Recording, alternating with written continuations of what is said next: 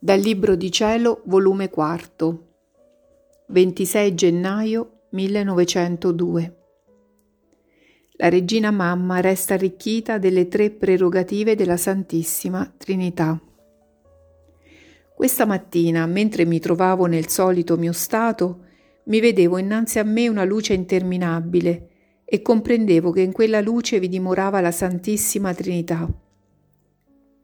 Ed insieme vedevo innanzi a quella luce la Regina Mamma, che restava tutta assorbita dalla Santissima Trinità, e lei che assorbiva in sé tutte e tre le divine persone, in modo tale che restava arricchita delle tre prerogative della Trinità Sacrosanta, cioè potente, sapiente carità.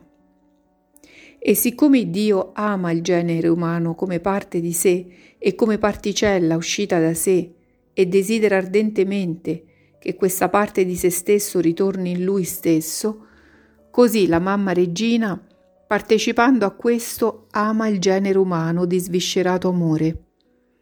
Ora, mentre ciò comprendevo, ho visto il confessore ed ho pregato la Vergine Santissima che si interponesse presso la Santissima Trinità per lui, e lei ha fatto un inchino, portando la mia prece al trono di Dio.